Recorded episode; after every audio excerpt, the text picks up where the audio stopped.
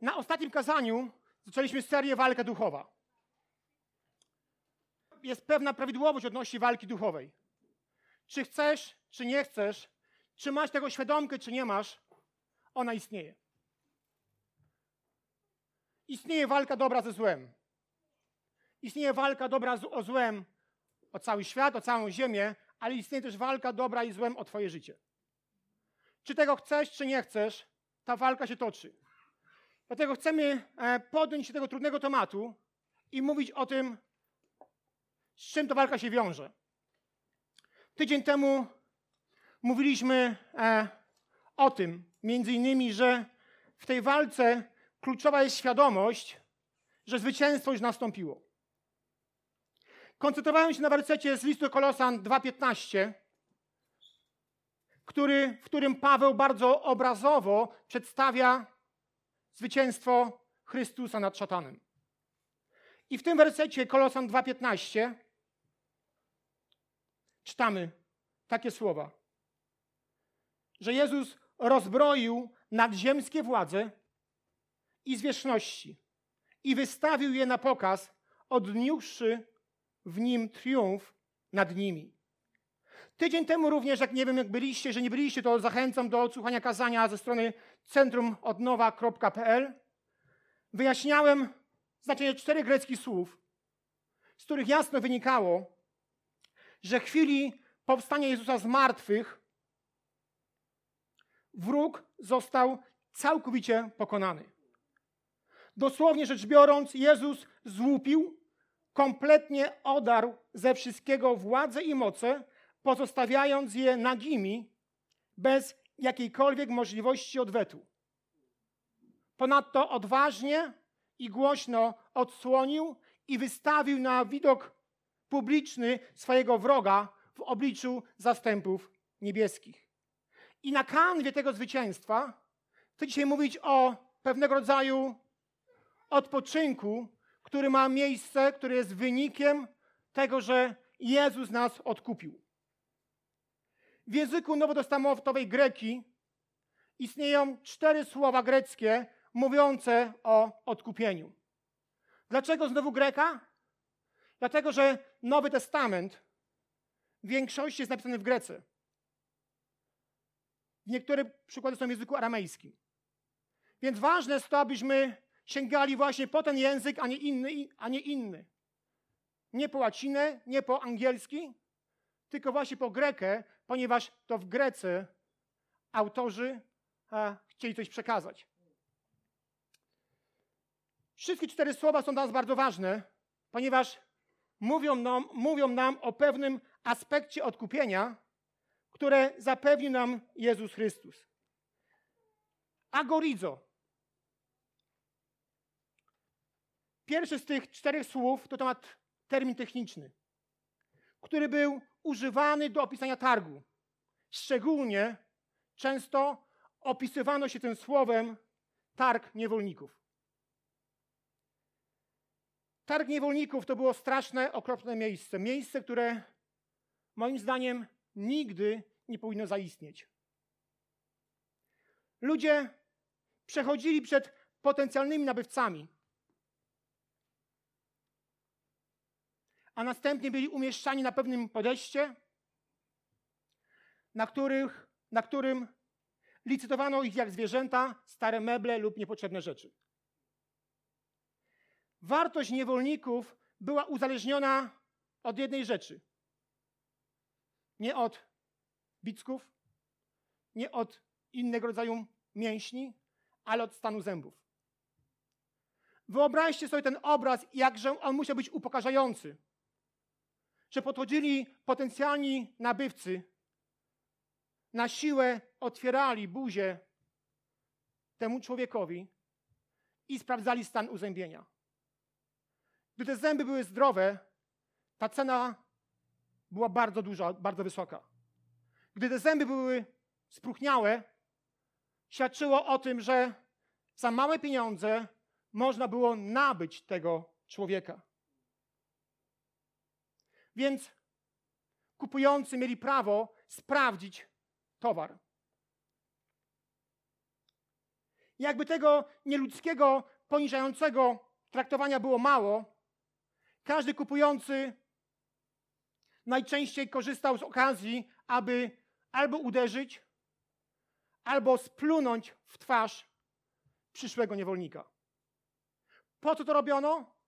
Po to, aby się przekonać, czy ten niewolnik jest w stanie zagryźć zęby, jest w stanie na to nie zareagować. Jeżeli na to nie zareagował, świadczyło to o tym, że będzie, e, gdy będzie poniżany, gdy będzie bity, gdy, będzie, e, gdy będą go traktować bardzo nie po ludzku, to znaczy, że on będzie zagryzał zęby, nie kończy się stawiał. Więc wielokrotnie uderzano w głowę, w żołądek, pluto na nich, patrząc na ich reakcję. Sprawdzono ich temperament i też od tego była zależna cena. Mówiąc bardzo krótko, niewolnik w tamtym czasie był traktowany jako inny rodzaj konia pociągowego. Ci ludzie nie mieli wielkiej wartości. Ich jedyną powinnością było to, aby spełniać żądania właścicieli. Mając to na uwadze, widzimy, że Duch Święty, używając słowa agorizo do opisania odkupienia, mówi nam coś bardzo ważnego. Zauważmy, że Jezus Chrystus, kiedy przyszedł na świat, to świat ten był w opłakanym stanie. Był światem totalnej niewoli. Cudowny raj, który Bóg stworzył, już nie istniał. Nawet cień po nim nie pozostał. To miejsce świat stał się globalnym targiem niewolników, na którym szatan zniewolił ludzkie umysły, ludzkie życia po to, aby mógł być właścicielem tak wielu niewolników. W Biblii słowo agorizo mówi właśnie o tym, że kiedy Jezus Chrystus przychodzi na ziemię, trafia na ten odrażający, wstrząsający, wywołujący mdłości duchowy targ niewolników, gdzie ludzkie istoty wiodły życie jako niewolnicy szatana. Uwikłani w skutki grzechu. Ludzka niewola była tak przytłaczająca, że Paweł stwierdza, że jako ludzie byliśmy sprzedani grzechowi. List do Rzymian 7,14. O tym właśnie mówi. Słowo sprzedany pochodzi od greckiego słowa piprasko i oznacza dosłownie przeniesienie prawa własności. Przeniesienie prawa własności. Używając tego słowa, Paweł wyjaśnia, że ludzkość przeszła z rąk Boga w ręce nowego właściciela. I rzeczywiście, zanim Jezus się pojawia w ludzkim życiu, to najczęściej albo zawsze człowiek jest niewolnikiem w ręku właściciela niewolników. Szatan jest naszym właścicielem. I, jako, I jak niewolnicy na targu niewolników stajemy bezradni przed diabłem i pozwalamy mu na to, aby rujnował nasze życie. Uderzając nas, kopiąc, plując na nas i wykorzystując inne możliwe sposoby, aby nas zniewolić. Właściciel niewolników próbował, w wielu przypadkach ciągle próbuje zniszczyć naszą samoocenę. Zabić nasze ciało i zniszczyć nas emocjonalnie. Kiedy zakończy zniewalanie jedną rzeczą, stawi nas na platformie po to, aby zniewolić nas inną rzeczą. Gdy po raz drugi czymś nas zniewoli, stawia na platformie, aby zniewolić nas trzecią rzeczą. I tak w kółko, i tak w kółko. Ciągle jesteśmy w niewoli, czasami zmieniamy e, podwłaścicieli. Zatem byliśmy, a może nawet ciągle jesteśmy, przekazywani z jednej niewoli do następnej w tym niekończącym się cyklu porażek. Każdego kolejnego dnia, czy mamy tego świadomość, czy nie mamy, piekielny właściciel pragnie ciągnąć człowieka w dół. Coraz głębiej, coraz niżej, w niewolę grzechu, związanie i totalną deprawację. Wybaczcie, że taki obraz wam nakreślam, ale to nie ja, to Biblia o tym mówi tak bezpośredni sposób. To właśnie Biblia mówi, że zanim łaska Boża dotyka naszego życia, to jesteśmy sługami grzechu. List do Rzymian, szósty rozdział, 17-20 werset. To Pismo Święte mówi, że wpływ diabła na ludzkie życie bywa tak dogłębne, że ludzka natura jest nierozerwalnie związana z nasieniem buntu, które jest e, nasieniem pochodzącym od diabła. Od czasu tego pierwszego buntu można powiedzieć, że bunt płynie w ludzkiej krwi. Że ciągle i ciągle człowiek pragnie się buntować przeciwko Bogu i szuka sposobu, aby ten bunt wyrażać. Czasy się zmieniają, zmieniały się epoki, możliwości, ale bunt ciągle jest ten sam. On ma tą samą pochodną.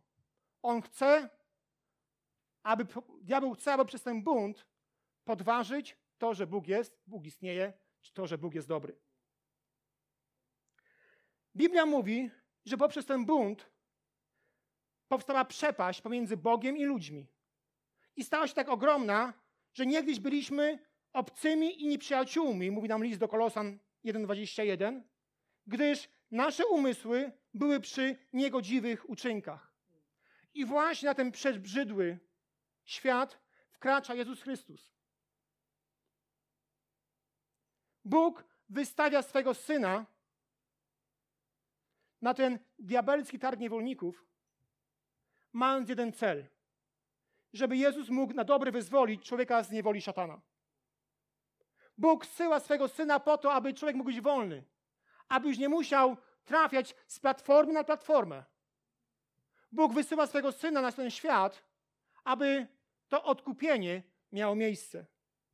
Apostoł Paweł powiedział do Koryntian, pierwszy do Koryntian 6,20 gdyż za ogromną cenę zostaliście kupieni. I właśnie słowo kupieni jest tym słowem, słowem agorizo i nawiązuje do odkupieńczego dzieła Chrystusa.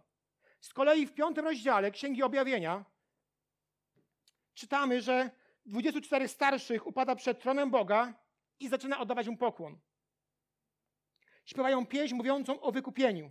Spójrzmy na te słowa i zaśpiewali nową pieśń tej treści.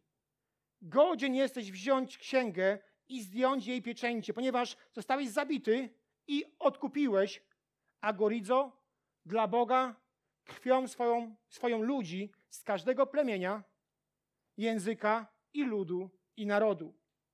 A więc słowo agorizo, tłumaczono jako odkupienie, oznacza to straszne, godne pożałowania miejsce, na które wkracza Jezus Chrystus, po to, aby nas uwolnić.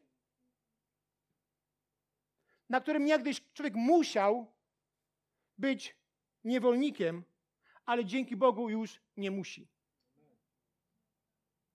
Nie musi, ponieważ agorizo oznacza, że Jezus Chrystus przyszedł, aby wykupić nas, ludzkość, z tego żałosnego stanu niewoli. Obrazuje to duchowe bankructwo na targu niewolników oraz to, że wchodzi i zabiera nas z tego strasznego miejsca. Po pierwsze, agorizo. Po drugie, ex, ex agorizo. Drugie słowo ex agorizo jest zlepkiem dwóch słów. Ex to jest przyimek, który obrazuje ruch na zewnątrz, a agorizo już wiemy, co oznacza. Kiedy połączymy ex i agorizo, tworzą tworząc słowo ex agorizo, obrazuje to, że ktoś przyszedł kupić niewolnika i wyprowadza go na zewnątrz.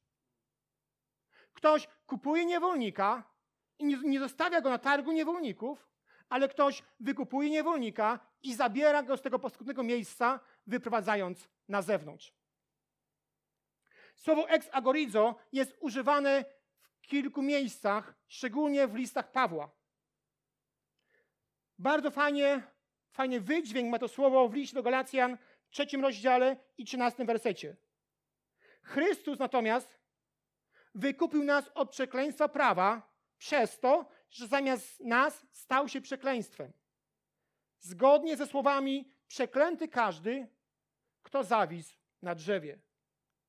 Używając słowo ex agorizo, Paweł mówi, że nie tylko ofiarna śmierć Jezusa zapłaciła karę za nasze grzechy, ale lecz od tej pory On z tej kary nas uwalnia. Wyprowadza na zewnątrz tego, czym byliśmy wcześniej. List do Galacjan, czwarty rozdział, czwarty, piąty werset. Kiedy jednak wypełni się czas, Bóg posłał swojego Syna, który narodził się z kobiety i podlegał prawu, aby wykupić żyjących pod prawem i umożliwić nam usynowienie. To jest bardzo ważne. Bóg nie zsyła tylko Jezusa po to, aby on zmonitorował sytuację i zobaczył na własne oczy, jak obrzydły jest ten targ niewolników, ale on go wysyła z misją ratunkową po to, aby nie tylko zobaczyć, ale aby uwolnić nas od tego, w czym do tej pory byliśmy. Jego planem, który był zrezowany przez śmierć i zmartwychwstanie, było wykupienie nas z tego nędznego stanu i nazwanie synami, córkami, usynowienie nas, bo to właśnie dawało gwarancję, że nigdy nie będziemy niewolnikami. Pewnie wiecie z różnych filmów czy książek, że niewolnik, gdy otrzymywał pewien glejt, pewien dokument od właściciela, czy to był gladiator, czy to był niewolnik, on mógł być uwolniony z tego stanu. Ale to właściciel musiał e, ten glejt wystawić. On musiał go adoptować. W ten sam sposób robi Jezus. Nie tylko mówi, jesteś niewolnikiem, ale mówi, będziesz moim synem. Bo to daje gwarancję, że nigdy nie wrócisz już do niewolnictwa. Już nikt więcej nie mógł cię zrobić niewolnikiem, ponieważ byłeś wolnym człowiekiem. Tak samo jest w tym słowie. Chodzi o to znaczenie. Nie tylko jest targ niewolników, ale robię wszystko, abyś mógł być moim synem, bo to sprawi, że nikt więcej nie będzie miał nad tobą mocy ani siły, abyś stał na tej platformie niewolników. Jednakże należy dodać jeszcze, że targ niewolników rządzi się swoimi prawami. I jeżeli handlarz wiedział, że komuś bardzo na kimś zależy, to był w stanie podbić cenę w kosmos. Jeżeli zrozumiał, że na kimś bardzo zależy, to sami cena ileś razy rosła, ponieważ wyczuł, że komuś, komuś na tym zależy. Więc właśnie idziemy w kierunku trzeciego słowa, bo aby ta wolność mogła być całkowita, ktoś musiał za to zapłacić. Idziemy w kierunku trzeciego słowa, które ma, ma, nazywa się lutro. Greckie słowo lutro używane jest do opisania odkupienia. Oznacza wyzwolenie niewolnika przez zapłatę okupu. Aby kupujący mógł sobie e, ten upatrzony obiekt nabyć, musiał za to zapłacić. Używając tego słowa, Paweł przypomina nam, że nie otrzymaliśmy wolności za darmo. Że jednak ktoś za tą wolność musiał zapłacić. Nikt nie chce dać niewolnika za darmo. Istniała jakaś cena, coś, co musiało się stać, coś musiało zaistnieć, aby ta nasza wolność mogła być rzeczywista. W tym miejscu kilka wersetów. List do Efezjan, pierwszy rozdział, siódmy werset. Przez Niego, chodzi o Chrystusa, dostępujemy uwolnienia na podstawie okupu dzięki Jego krwi. List do Kolosan 1,14 poprzez którego mamy uwolnienie na podstawie okupu Jego krwi. List, list do Kolosan 1,20 mówi o wprowadzeniu pokoju za cenę krwi przelanej przez Niego na krzyżu. List do Hebrajczyków 9:12 mówi: Wszedł on do świątyni nie z krwią kozłów i cieląt, ale ze swoją własną krwią, raz na zawsze, zapewniając nam wieczne odkupienie. Pierwszy z Piotra 1, 18, 19. Wiedząc, że nie rzeczami znikomymi, srebrem albo złotem zostaliście wykupieni, lecz drogą krwią Chrystusa. A więc słowo lutro oznacza, że Jezus zapłacił okup, którym wyzwolił Ciebie i mnie. Uiścił okup, kupił nas swoją własną krwią i zapłacił na krzyżu swoim życiem. Bo tylko to gwarantowało wyzwolenie. Tylko, a może aż, po to, abyś nie musiał być już niewolnikiem. Jest jeszcze czwarte słowo, które opisuje odkupieńcze dzieło Chrystusa. Apol, apolutrosis. Słowo apo oznacza daleko i często odwołuje się do idei powrotu. W tym konkretnym przypadku słowo apo e, może oznaczać tył. Jak w czymś, co jest zwrócone do tyłu. A więc słowo apolutrosis oznacza, że Jezus Chrystus zapłacił okup, aby przywrócić nas do stanu, w którym byliśmy, zanim zaczęła się nasza niewola. Krótko mówiąc, oznacza to to, że Jezus zapłacił cenę, aby na zawsze nas uwolnić i przywrócić do pełnoprawnego statusu syna lub córki. Paweł używa tego słowa w tym znaczeniu właśnie w liście do Efezjan 1:7, kiedy mówi: W nim, Chrystusie, mamy odkupienie przez krew Jego, odpuszczenie grzechów według bogactwa łaski Jego. Decydując się, używając te, użą, użyć tego słowa, apostoł Paweł oświadcza, że staliśmy raz na zawsze uwolnieni z mocy szatana. Zostaliśmy na zawsze wyprowadzeni z, jego, z tego strasznego miejsca. Jesteśmy w pełni odnowieni przez krew Jezusa Chrystusa i przywróceni do stanu społeczności z Bogiem. Jesteśmy w pełni odrestaurowani i całkowicie uwolnieni od wcześniejszej dominacji diabła w naszym życiu. Z tego też względu w liście do Galacjan 4:7 mówi: Tak więc już nie jesteś niewolnikiem, lecz synem. A jeśli synem, to i dziedzicem przez Boga. A więc ten fragment o tym mówi, że jeżeli oddałeś życie Jezusowi, jesteś z Nim pojednany, to możesz świętować. Ten werset o tym mówi, że możesz być w Jego ręku bezpieczny. Czasami musisz tylko tą wolność obronić. To jest tak, jakbyś poszedł do szkoły i dostał na początku szóstkę i twoim tylko zadaniem jest tą szóstkę obronić. Nie musisz się starać, ponieważ już więcej nie osiągniesz. Szóstka to jest maksymalna ocena. Idziesz tylko to i czasami ją bronisz po to, aby z tej szóstki korzystać. Walka duchowa nie chodzi w niej o to, aby zminimalizować dla człowieka bieżącego, zminimalizować e, wpływ diabła na twoje życie, bo Biblia o tym mówi, że jeżeli on przychodzi, a my co? Dajemy mu odpór, to co on robi? Ucieka, a nie wzmaga swoje działania. Więc to jest zapewnienie mówiące o zwycięstwie, które się dokonało. Od następnej niedzieli będziemy mówić o pewnych elementach zbroi Bożej. Każdy z tych elementów mówi o tym, że służy on pewnej obronie tego, co już, już masz.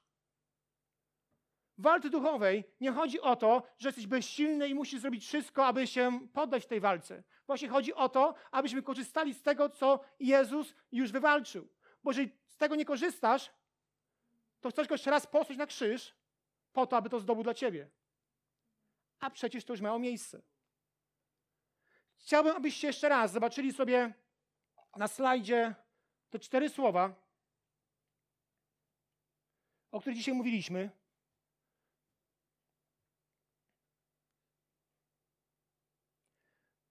Ponieważ te cztery słowa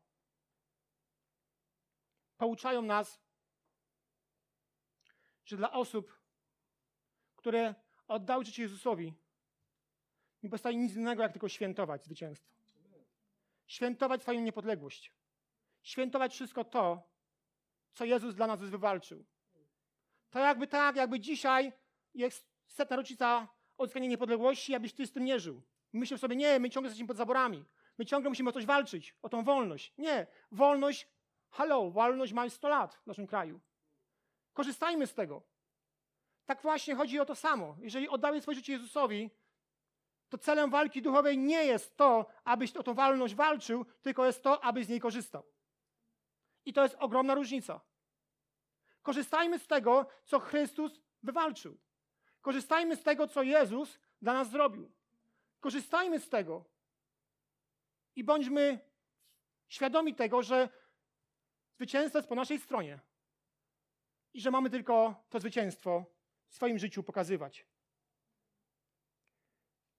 List do Efezjan 2:6, tego nie ma e, na slajdach, stwierdza, że nie jesteś w mocy szatana, lecz raczej nad nim górujesz. Podobnie mówi list do Kolosan 1:13, w którym jest napisane, że Chrystus wybawił cię od tyranii ciemności, wyrwał z mocy ciemności i przeniósł do Królestwa Bożego. Więc zobaczcie, wszędzie jest czas dokonany. To już wydarzyło się. To już nastąpiło. Więc wraz z oddaniem życia Jezusowi, korzystaj z tego, co już masz. Korzystaj z tego, co On dla ciebie wywalczył. Szatan nie ma prawa cię kontrolować. Nie ma prawa manipulować twoim życiem. Nie ma prawa a, robić z ciebie niewolnika czegokolwiek.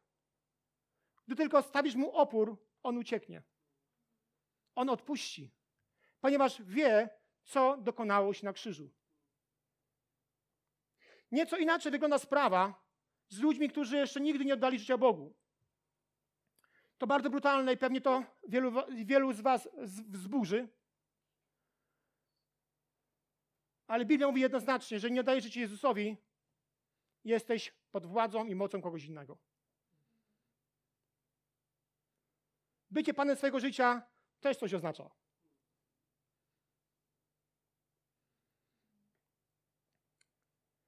Czy chcesz, czy nie chcesz, masz status niewolnika.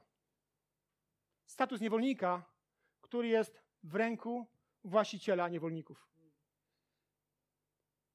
Ale może dzisiaj ten Dzień Niepodległości, który dzisiaj świętujemy, może być też Twoim Dniem Niepodległości. Bo przecież głupio z czegoś korzystać, nie, nie korzystać, przepraszam, jeżeli jest taka możliwość.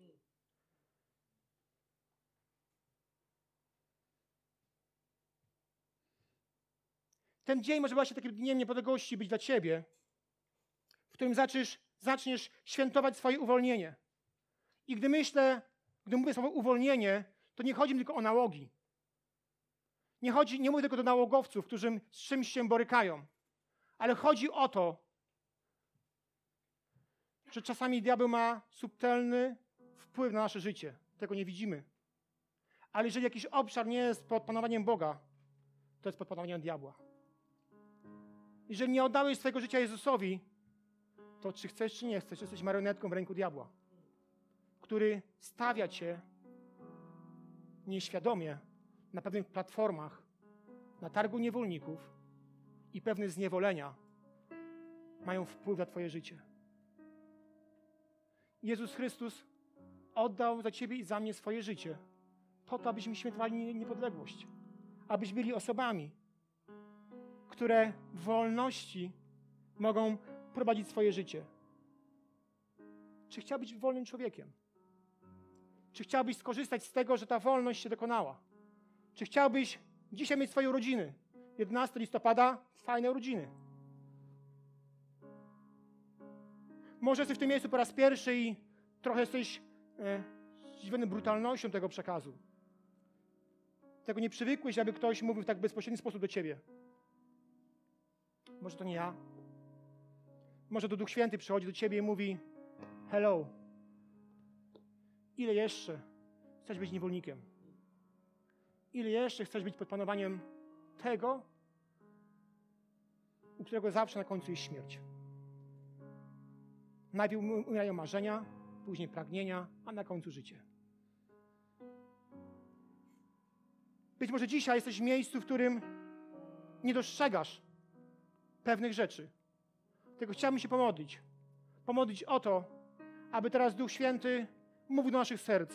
Bez nacisków, bez presji. Ja wierzę, że On mówi do naszych serc i robi w naszym sercu przełomy, rewolucje, po to, abyśmy mogli po prostu z Nim żyć. Jeżeli to dla Ciebie nie jest problem, to chciałbym, abyście troszkę skłonili swoje głowy, abyśmy wsłuchali się w głos Ducha Świętego i być może dzisiaj podjęli decyzję o swojej niepodległości. Być może dzisiaj jesteś w miejscu, w którym potrzebujesz Boga. W którym potrzebujesz Boga. Bo choć o Nim wiesz, to i tak nie ma z Nim relacji. Jezus Chrystus na krzyżu umierał za Ciebie i za mnie, po to, abyśmy mogli być Jego dziećmi, abyśmy mogli mieć relację z Nim. Panie Jezu, teraz modlę się o to, abyś przyszedł i mówił do naszych serc. Jezu, ja modlę się o to, abyśmy dzisiaj mogli podjąć decyzję o swoim uwolnieniu, o wolności, którą Ty nam gwarantujesz.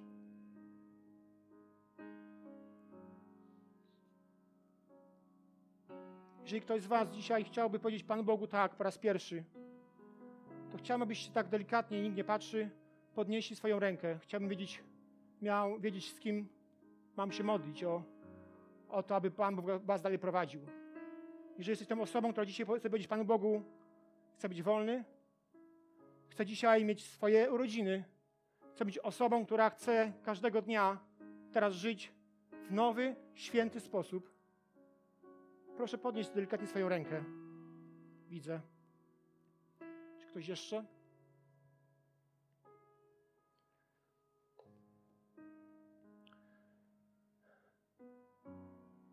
Proszę, powtarzajcie za mną słowa tej modlitwy, dobrze?